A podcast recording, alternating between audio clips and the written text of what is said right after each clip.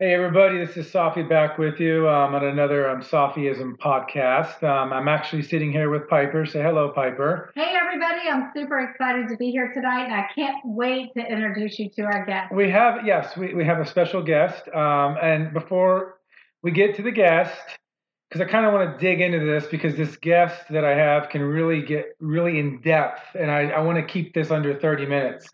So I'm going to start with my disclaimer as I always have to do. This is Safi with my podcast. And I don't know what I'm supposed to say, but I will tell you what I believe. So please don't ask me if your baby's cute and don't ask me if you're fat. So now that I got the disclaimer out of the way, I got um we got Dr. Smith here with us, and in the background we got his lovely wife Terry and a good friend of ours Larry. I call her the boss. But they're not really mic'd up, so we might chime in with them. We don't know. We'll, we'll see how this plays, but we do have um, Dr. Smith. So, Dr. Smith, say hello to everybody. Hello, everybody. So, can you give us a little background about what your expertise, knowledge base, and, and kind of who you are? Well, I'm. Uh, I once was a board certified general surgeon, and then I became a board certified plastic surgeon, and now I'm retired. You're retired. How, how long have you practiced? Oh, about 40 years. So, what does that make you? You're, you're over the age of 70, I'm assuming. I think so. Yeah. Is that the word dinosaur? Jeez. Whoa, whoa, Piper. no, I'm I'm a dinosaur. We can't Wait, age discriminate. Piper, no Okay. age discrimination going on here. I apologize. I Dr. don't mind Smith. being called a dinosaur. I'm just joking. All right. Well, I, I I'm going to say the topic, and the topic is the title. I'm going to ask you a question, and the question is the topic slash title. Are you ready? I think so. So, Dr. Smith, does size matter? Uh, size definitely matters from a uh, evolutionary psychological standpoint. Women, over the course of 2.5 million years, have selected males with larger and larger penises. Oh, whoa, whoa, whoa, whoa, whoa, Doc, hold on. Um, I wasn't talking about that size. Oh, I was, I was talking, I was talking about virus sizes. oh virus sizes. So, so that's kind of Excuse me, wow. that's Pardon? I mean, ha- having known you for a while, I assumed it was penis Oh. size. and and listen, everybody. To be honest, I, me and Dr. Smith are very really close. I always say we're like brothers from different mothers. I think our DNA has crossed paths and mixed, whatever.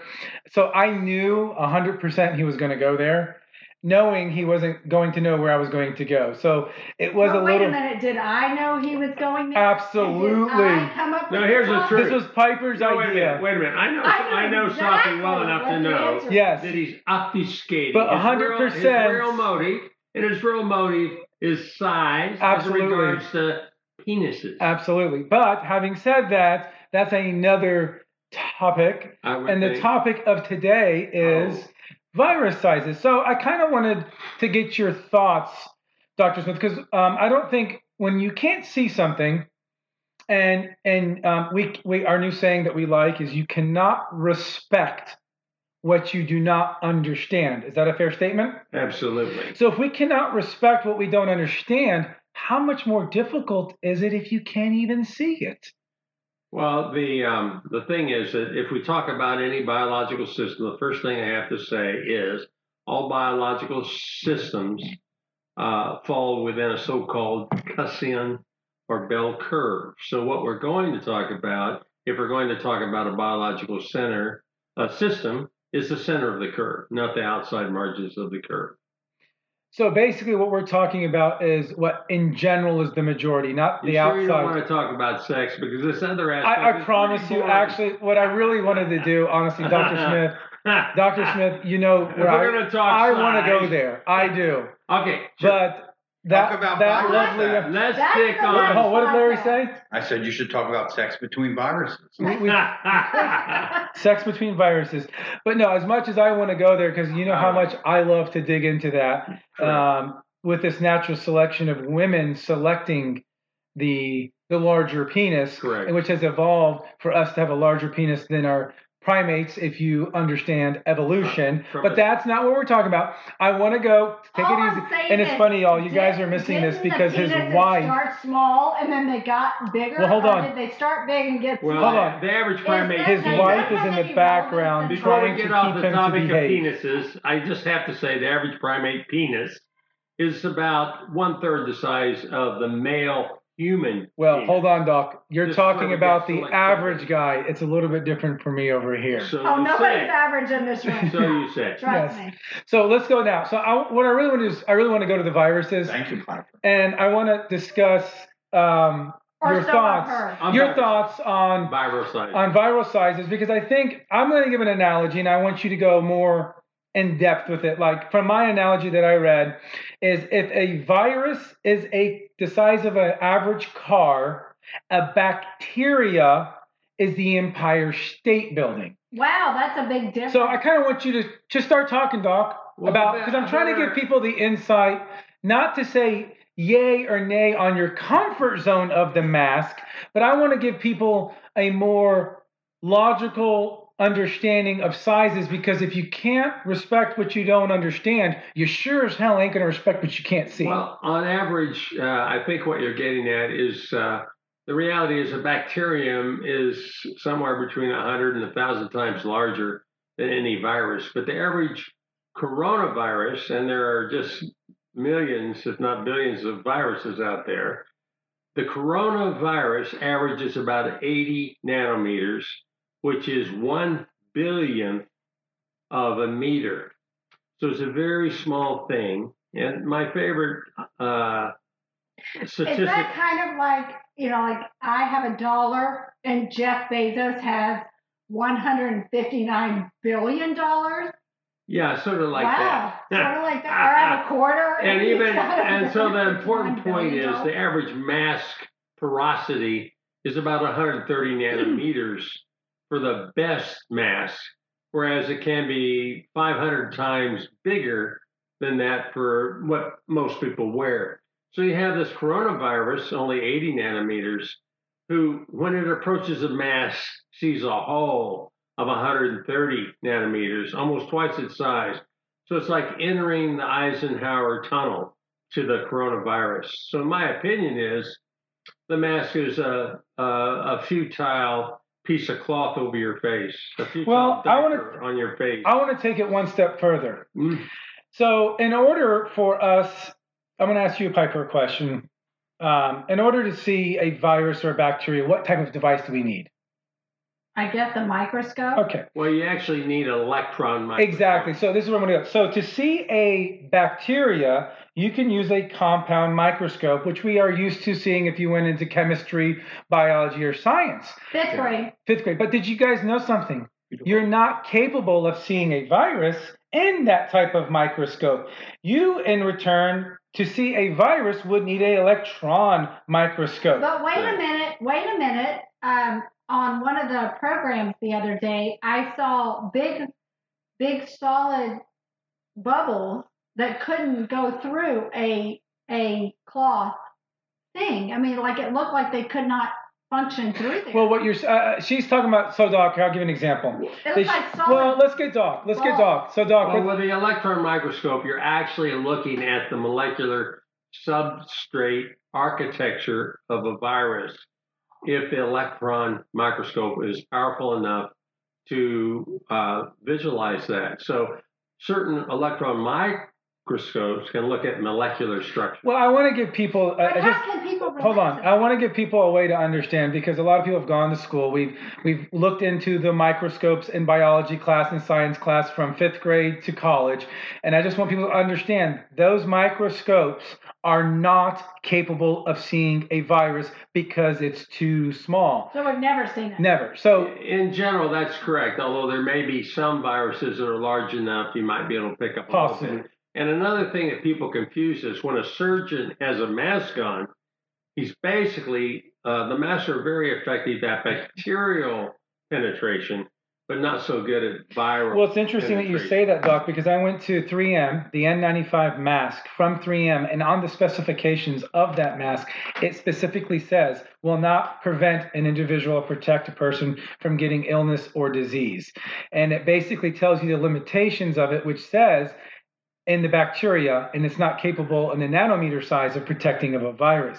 So why let me ask you this, Doc, and I understand like it can stop saliva, and we can see saliva because people cannot see the virus, and they can't see that we are putting out air that you can't see. And I'll give you the analogy that Piper talked about. They showed one test where they showed a side view of four screens, and each screen had a person with a no mask, N95 mask, a surgical mask, and a cloth mask, and then it shows you the side view that you can see projectiles coming out of the person's mouth. And then it showed less with the the the cloth and then even less with the surgical and even less with the N95 so they said this proves that it stops the virus. How would you express how would you explain that?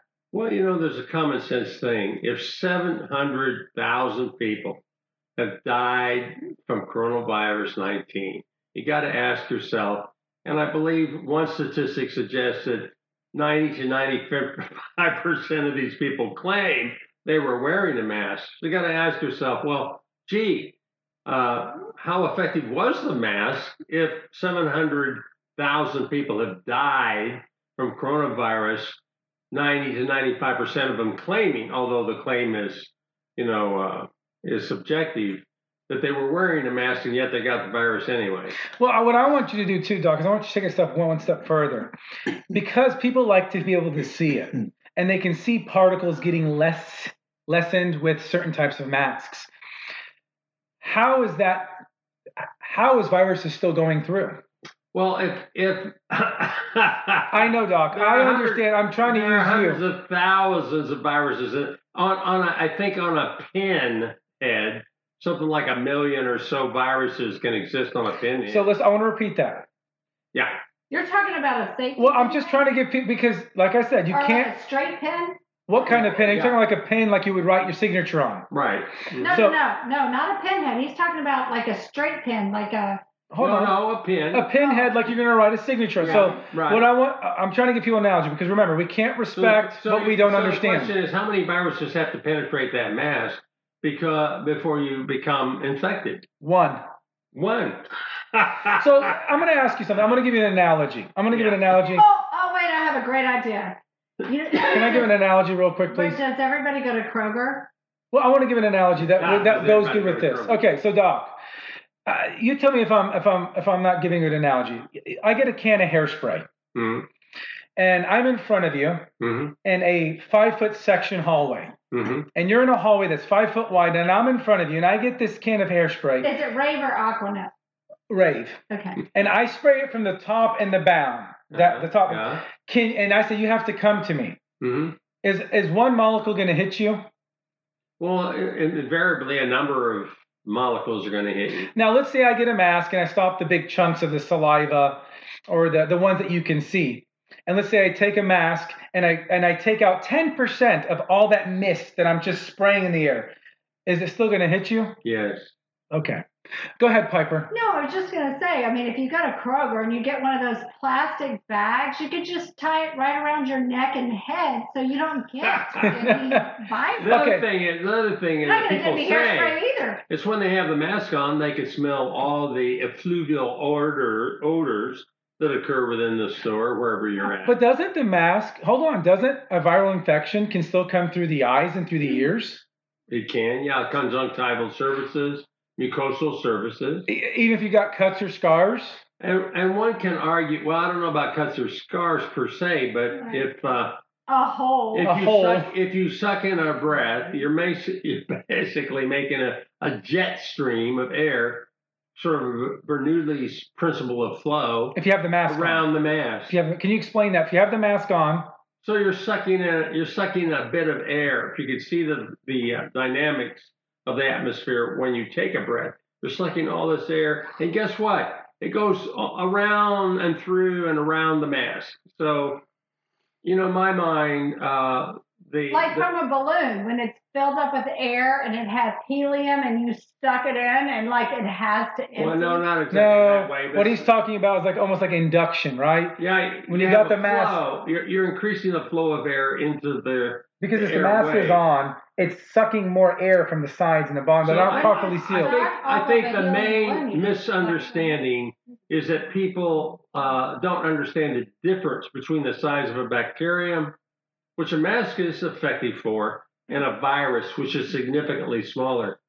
So in my mind, the uh, wearing a diaper on your face is sort of silly. Well, So, hold on, hold on. benefit? So hold on. So when this, when um, and I don't want to make any of my comments, but when Dr. Fauci first, first Quack, came out and said quack. that the mask really will not help, you don't need to wear it, he was actually being honest, I believe that was his most uh, transparent.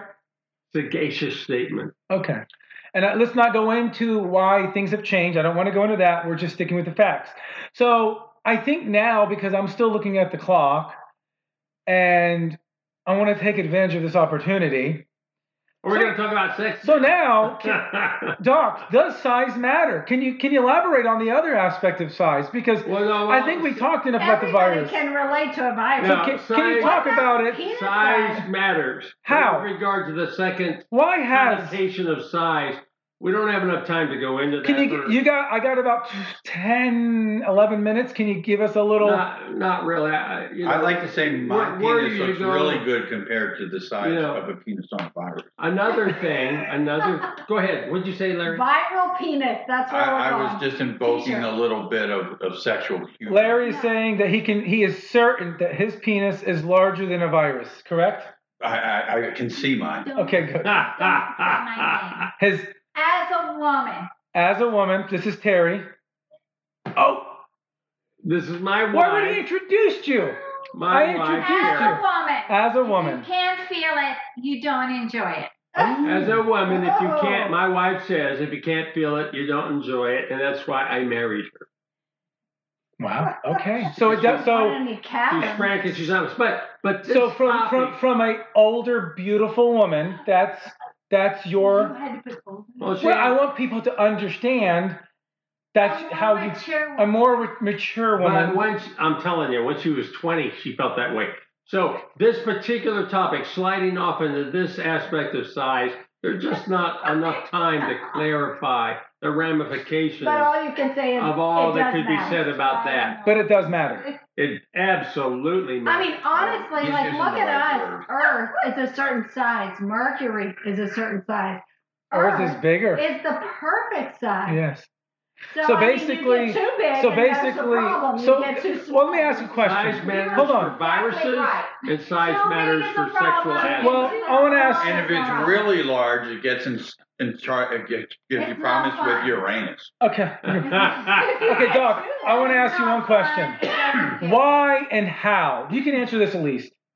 Why and how has the penis gotten larger? Well, How? see, uh, Sophie, I'm sorry, but you've introduced this topic at the very end, and I hate to leave, for instance, But I think if we leave a little, a tale of and then we can carry it on to the next one. That's my whole goal. I can only tell you from an anthropological podcast. standpoint. Please do. The reality is that for 2.5 million years, or in the beginning of the Pleistocene period, females in general have selected males with larger penises.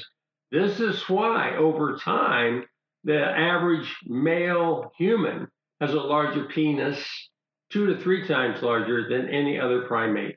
And you can only attribute that to sexual selection So let me- from let- female. So you're telling me make sure females? that, that women like men more than monkeys. Is that what we're saying? Women definitely like men more than monkeys. And in my wife's case, a monkey penis is not something she would marry. Okay. All right. So what? We, let's so let's recap. I, I tried to get him to go there, but we couldn't quite get him. He wants a whole segment. hey, I think we're close enough. I understand. What But about a size does gorilla? matter. And the- uh, with the virus, more uh, with regard to. What was it, Doc? You said it's more 'cause- pertinent to realize that with regard to the coronavirus, size actually matters. Well, listen, I'm going to say one thing. If women understand size of penis and how it feels, they need to relate that same experience to size of the virus to the mask, pore size. Well, I want to ask. if it can go through. Well, let me ask you this, Doc. Let me ask you this. You had mentioned we were talking because I'm not against the vaccine. I am not. And we believe that the vaccine is somewhat effective. I want you to give the numbers. The vaccine versus, let's say, natural immunity. Natural immunity is a person doesn't get a vaccine, they get the virus, their body um, weathers the storm, and a person becomes healthy at the end of the day.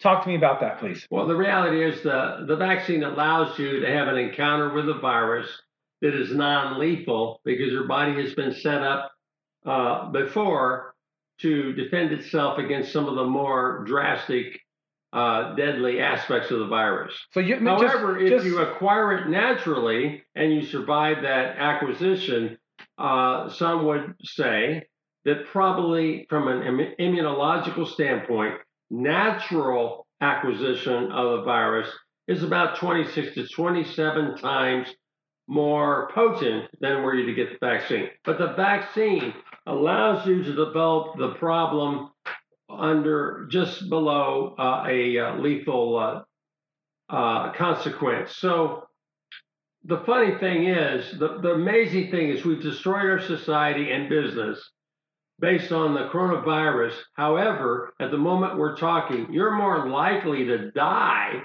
from the influenza virus than you are from the Corona 19 virus. Wow, that's impressive. So what you're telling me is, I I got the COVID. My body naturally fought it.